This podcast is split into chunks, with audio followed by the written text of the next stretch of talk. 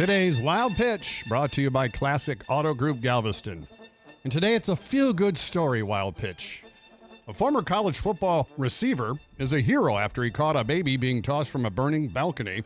28 year old Phillip Blank saw an apartment burning near his home in Phoenix, rushed to the scene if he could see if he could help out. He noticed a 30 year old mother preparing to throw her child off the balcony. Blanks, who's also a retired U.S. Marine, sprang into action and sprinted toward the balcony, caught the baby just before he hit the ground. Wow. Now, it's a good thing it wasn't the Texans' Will Fuller. He would have dropped him. Uh, what? Now, there goes the Come feel good story. You wrecked it. Today's Wild Pitch.